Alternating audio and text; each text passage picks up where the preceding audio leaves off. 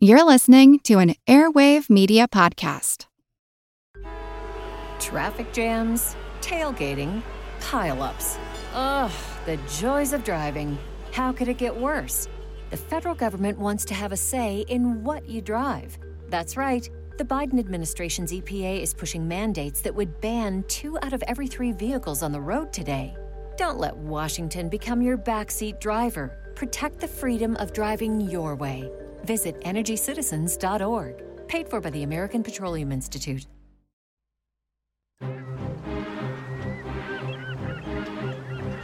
Hello, this is Matt from the Explorers Podcast. I want to invite you to join me on the voyages and journeys of the most famous explorers in the history of the world. These are the thrilling and captivating stories of Magellan, Shackleton, Lewis and Clark, and so many other famous and not so famous adventurers from throughout history. Go to explorerspodcast.com or just look us up on your podcast app. That's the Explorers Podcast.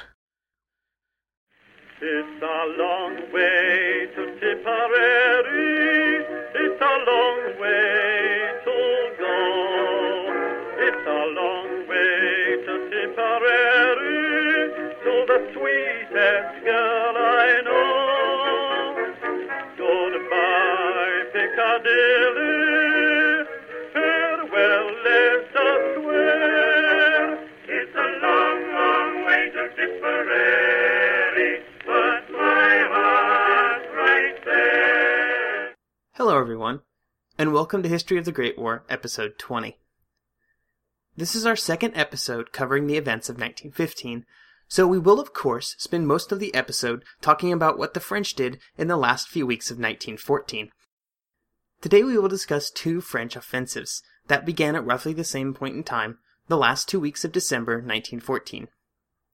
These two offensives occurred in the Artois and in the Champagne region, and one of the reasons that they are notable is the fact that they are one of the first large-scale French attacks after the line in the west began to settle down and the Germans began to heavily entrench their lines on the front. These battles would be called the First Battle of Artois and the First Battle of Champagne, and they will be just the first in a series of battles in these areas during 1915. In early November, the French General Staff, or GQG, began planning for more offensives. Neither the GQG nor Joffre believed that the Germans would leave French soil voluntarily, so they knew that they would have to attack to push the Germans back.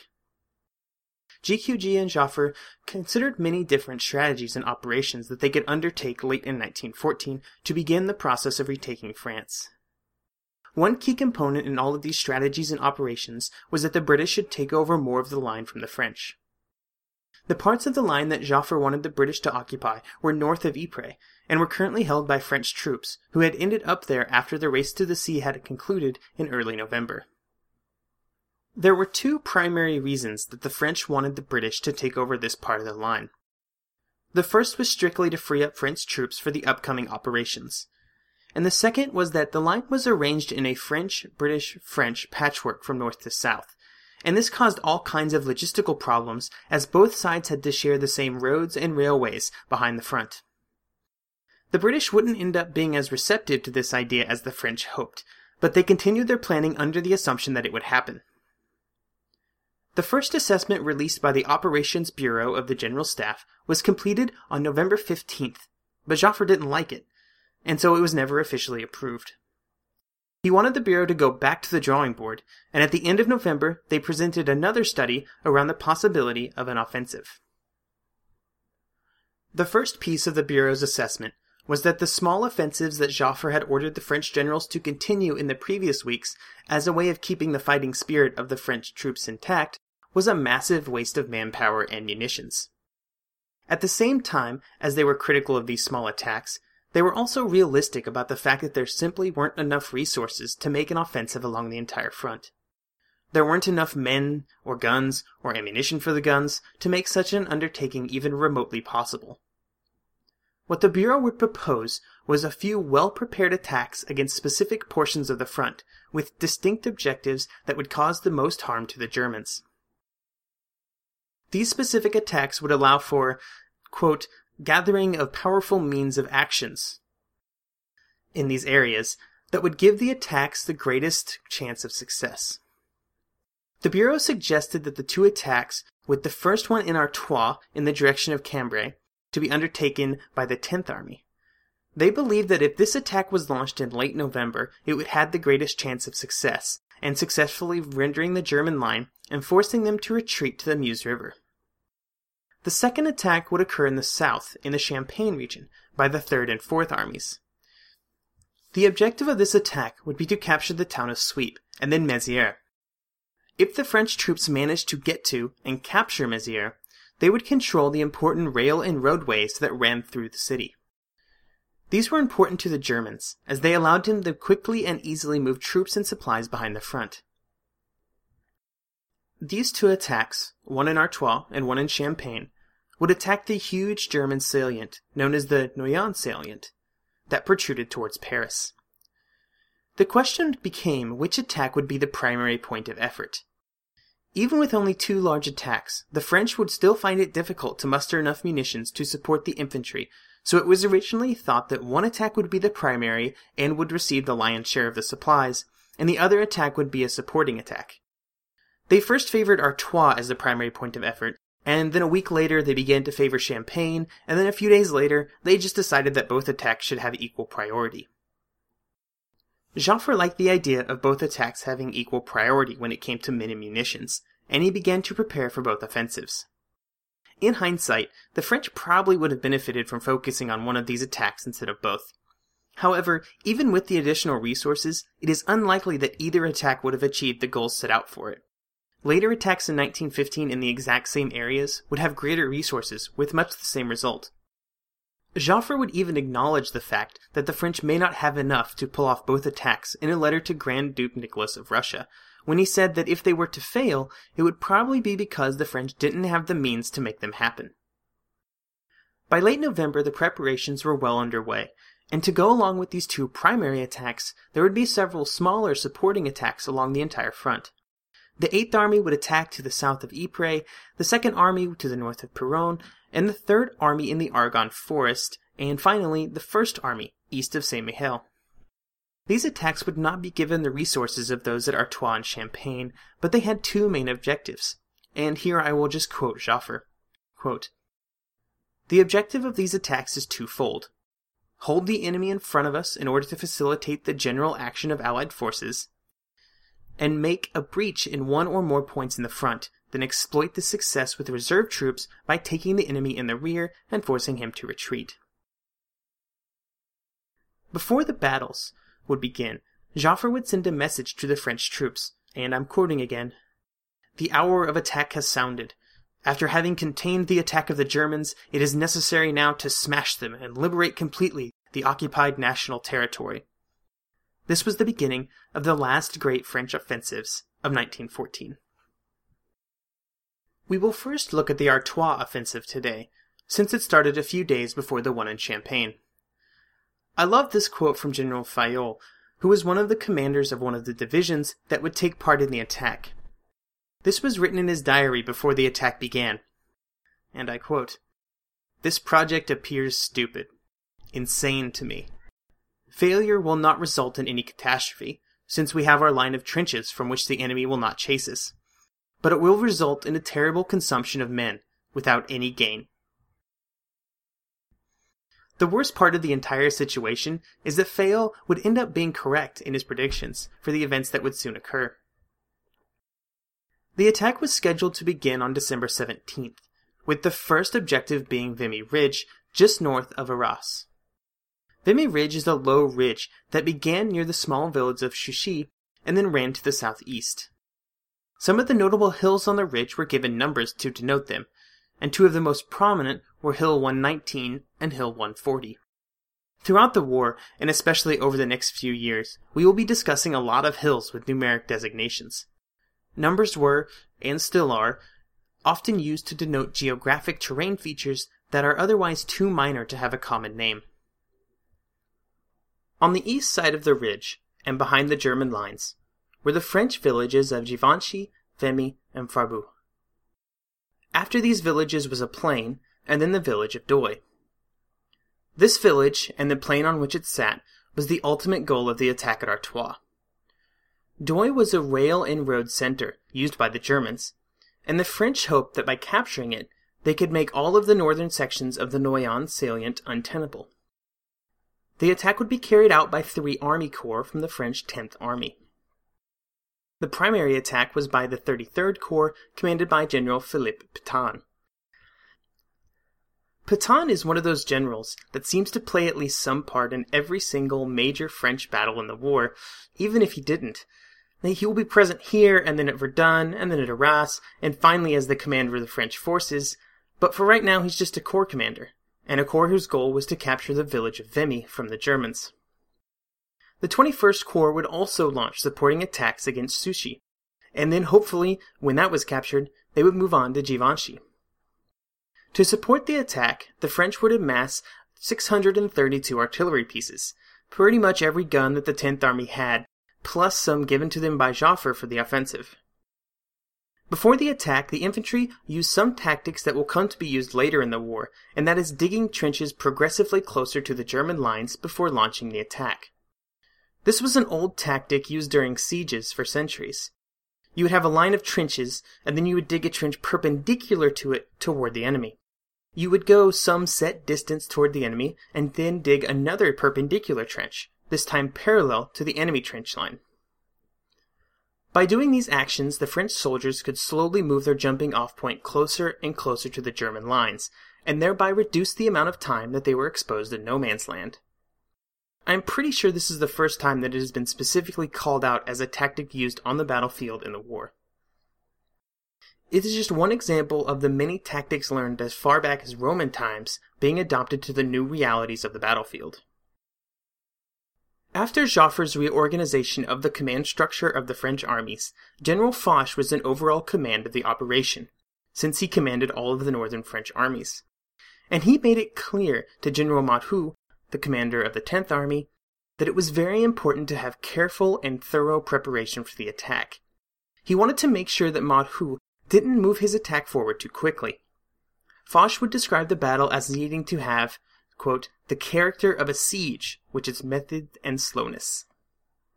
This is in stark contrast to the message sent by French commanders in the first months of the war, where they believed that the French troops should attack, and attack fast, and not stop as long as their feet could carry them forward.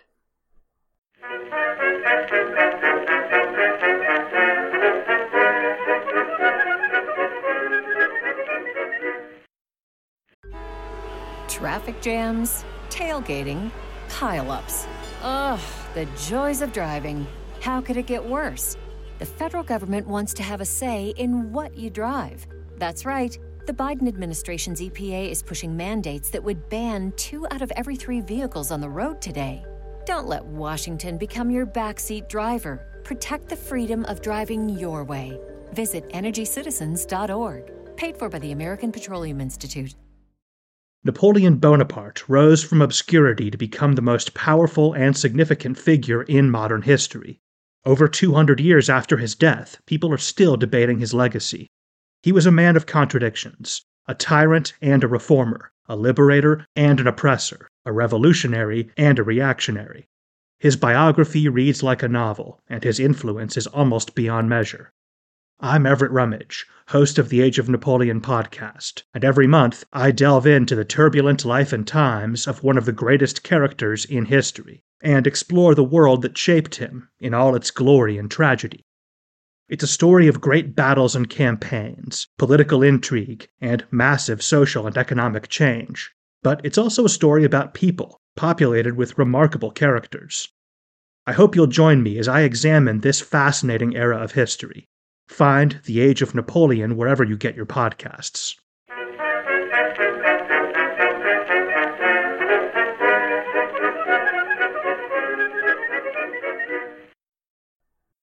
The first Battle of Artois would begin on December 17th, and right from the start, it didn't go well. None of the attacks met their objectives. The 21st Corps captured less than a kilometer of enemy trench, and just so I'm clear here, that doesn't mean they actually advanced a kilometer. They merely captured a kilometer section of the German first trench line. They were, however, at least able to hold on to the trench, which was better than the 33rd Corps, who were supposed to make the main thrust of the offensive. They didn't make any progress at all. After the initial waves of the attacks that were costly and achieved very little, the French began to concentrate their strength on the small village of Carency. They kept battering away for 10 days until the 27th, when they were finally able to advance about 700 meters. Immediately after the 700 meter advance was made, the Germans counterattacked, during which the French lost most of that 700 meters.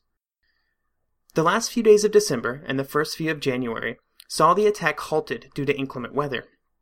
And on January 5th, Joffre effectively ended the attack when he transferred 15 infantry battalions out of the 10th Army and moved them far to the south. It would be eight more days before the offensive was officially suspended on January 13th. The result of the battle was very disappointing for the French. For three weeks of effort and thousands of casualties, they had gained essentially nothing. In the south, the battle in Champagne wouldn't go much better.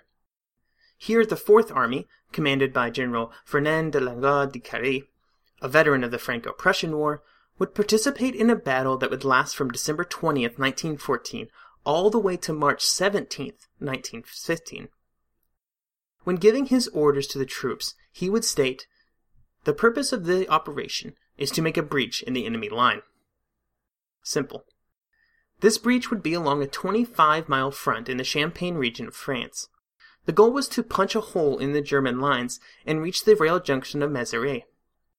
Much like in the north in Artois, the hope was that the capture of this important rail junction would throw the German front into disarray and result in the retreat of the German troops closer to Germany. To accomplish this task, the French amassed 250,000 troops against what they believed to be about 150,000 Germans of the Third Army. The French Fourth Army contained four corps the 7th, 17th, 2nd, and the 1st Colonial. The 12th and the 17th would play the primary role in the attacks, with the 1st Colonial making supporting attacks to the south. The 2nd Corps would be held in reserve, ready to exploit any weakness in the German lines. The attack would be located on the right-hand side of the 12th Corps and the left-hand side of the 12th of the 17th Corps, where they came together. Both corps were used, and only part of each corps, because the French believed that by using two attacks by two different corps, they would have a better chance of success. The theory was that if the first assaults were stopped, or more men were needed to exploit a breakthrough, the corps level commanders could feed fresh troops in and launch additional attacks, without having to dip into the Army Reserve or having to wait for them to be released from the said reserve. Really, this is a pretty good plan. Anything to make reserves more readily available was a very important improvement to attack plans. Throughout the first years of the war, and we will see it time and time again in 1915, even when the German front was broken, the reserve troops that were supposed to exploit the breakthrough were not close enough to the line to beat the German reserves arriving in line to close the breach. Unfortunately for the French, this wasn't the only part of the equation that they needed to solve. The French had, however, amassed 700 guns to support the attack, almost 500 of these being the 75mm gun, and the rest were of other calibers, all the way from 65mm up to 120mm. They had also managed to stockpile a sizable amount of ammunition, at least for this early part in the war, with 350 rounds for each 75mm gun. While this would be dwarfed by other efforts later on, the gunners probably felt like they had an almost infinite number of shells. The plan was to use this ammunition in two different stages. The first stage was a preliminary bombardment to cut the German barbed wire, and the second phase would be a brief and really intense bombardment of the German trenches right before the infantry assaulted. The first stage was extremely crucial. If the French artillery were unable to cut some paths through the German wire, the French infantry would be almost helpless as they tried to advance across no man's land and right into the teeth of German defenses. As I said earlier, the attack would begin on the 20th of December 1914 with the 17th and 1st Colonial Corps attacking along their sectors of the front, with the 12th Corps attacking the next day. On the first day, the 17th and the 1st Colonial made some small gains. Not what was expected of them, but enough to still call them gains. However, when the 12th Corps launched their attacks on the second day, they ran into a problem. All along their front, the artillery had cut some paths through the German wire. But due to some unluckiness and poor planning on the part of the French, all of these paths were covered by heavy German machine gun fire. As the men of the 12th Corps were funneled through these breaches, the machine guns had an almost insurmountable advantage. The attacks would continue for several more days, with little gain beyond what was achieved on the first day of the attack. With these attacks so far unsuccessful, Delangle began shifting his focus to the center of his front and the vicinity of the village of Perthes. He planned to launch a new attack on December 30th with a division from the 2nd Corps, to this point held in reserve. Unfortunately for this new attack, right before it was getting ready to launch, the Germans attacked instead. This attack fell on the far right of the French line and allowed the Germans to capture several lines of trenches and inflict heavy casualties. The French were able to regain most of the lost trenches and counterattacks over the next day, just in time for the Germans to launch another attack. This attack was really four major attacks, all launched at the same time across the entire Fourth Army front. This attack drove the French back from most of their gains of the previous days, particularly in their closest positions to Perthes. After being driven back, the French again counterattacked. This time they were able to recapture the trenches they had lost in the previous German assault. The French were also able to finally push the Germans out of Perthes. Now I went through that rather confusing series of events just to demonstrate the seesaw nature of this and many other battles. This would be the template for most of the trench battles of the coming year. The Entente forces would attack. They would make some marginal gains, which the Germans would then counterattack, generally driving them back from some of those gains. Then the Entente troops would attack again, then the Germans would counterattack again, and then so on and so forth. The really crazy thing about these attacks, and the counterattacks, is that the advances would be measured in meters. In the final push by the French that gained them the village of Perthes, their advance was only a few hundred meters, and it would be the largest advance of the entire battle. I can only imagine how disheartening it was for the soldiers of both sides, those that managed to survive the attack only to be constantly gaining ground and then losing it again. There are stories in the Battle of Champagne and in many other battles of units who finally reached their objective after suffering horrible casualties, only to then be annihilated by German counterattacks. The French attacks would continue for the next few weeks, with the Germans counterattacking in kind, with the result of very little gain being made by either side, before the large attacks were called off on January 13th. Small attacks would continue for another two months, all the way into March, with the result of another 40,000 French casualties. The battle in total resulted in over 95,000 French casualties and 45,000 German casualties. After the battle, as he reflected on the course of what had just happened, Delangle believed that the offensive, at least initially, had fit well within the suggested French attack strategy at the time. Instead of masses of men attacking along a long front, he had launched a series of attacks against specific points in the line. He began to question the ability of these types of attacks to result in victories for the French.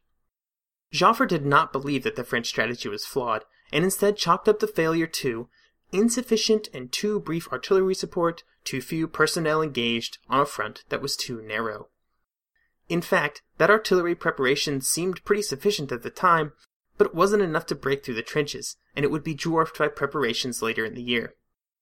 Joffre would write to Delangle shortly after the battle, and as quoted in Pyrrhic Victory by Robert Doughty, he would say, it is only by the shock of incessantly repeated blows against the enemy that you will be able to obtain the success that one has the right to expect from an army as powerful as the Fourth Army. One final note on the action in the last few weeks of December 1914 before we wrap up the story for today. Those supporting attacks I mentioned earlier. They were launched in support of the battles at Artois and Champagne, but they didn't really gain anything. Some of the attacks would end up being launched without any artillery support at all, like those launched by the Second Army north of Peronne. In the Vosges Mountains, the artillery guns of the attack were so short of artillery ammunition that they couldn't begin their barrages until the infantry began their advance. In the two battles we showcased today, the French couldn't make any real progress with as much artillery support as they could muster. I am sure you can imagine how it went for the infantry without any artillery support at all. By the end of January, all of the attacks were winding down. They had gained a maximum of 500 meters, and along most of the fronts, the attacks didn't gain anything at all. The French would begin to learn important lessons when it came to attacking the Germans in their prepared, entrenched positions. Their tactics at Artois and Champagne revolved around close coordination between infantry and artillery. They wanted to maintain as much control over the chaos as possible, and the infantry had to maintain a strict time schedule, even if they could have advanced faster. De Langle was one general who began to question this method of attacking, and noted that even though he followed these tactics, it had not been very successful. He started to consider, much like other generals will in the coming year, that it may be better to do quick, small, successive attacks that were focused on small, achievable objectives. This will actually be where the Entente tactics will end up in 1917, when they are still attacking a well prepared German army.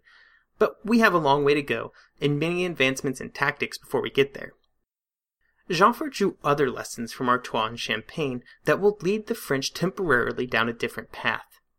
The Germans were having success in their counterattacks when launching across a wide front, just like those against the Fourth Army in Champagne.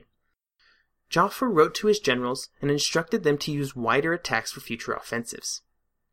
We will get to see these changes in tactics right in the same locations in Artois and Champagne when we revisit them several more times this year. Next week, we will make our first trip to the Eastern Front in 1915, as the armies of Austria-Hungary try to push the Russians out of the Carpathian Mountains and out of Galicia, in some of the worst combat environments I have ever read about.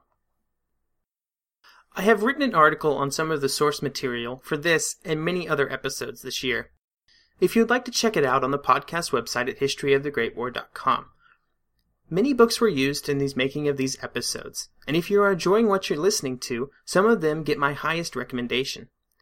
Also, since it's been a while, I will end this episode by asking everyone, if they have a moment, to leave a review for the podcast on iTunes or Stitcher.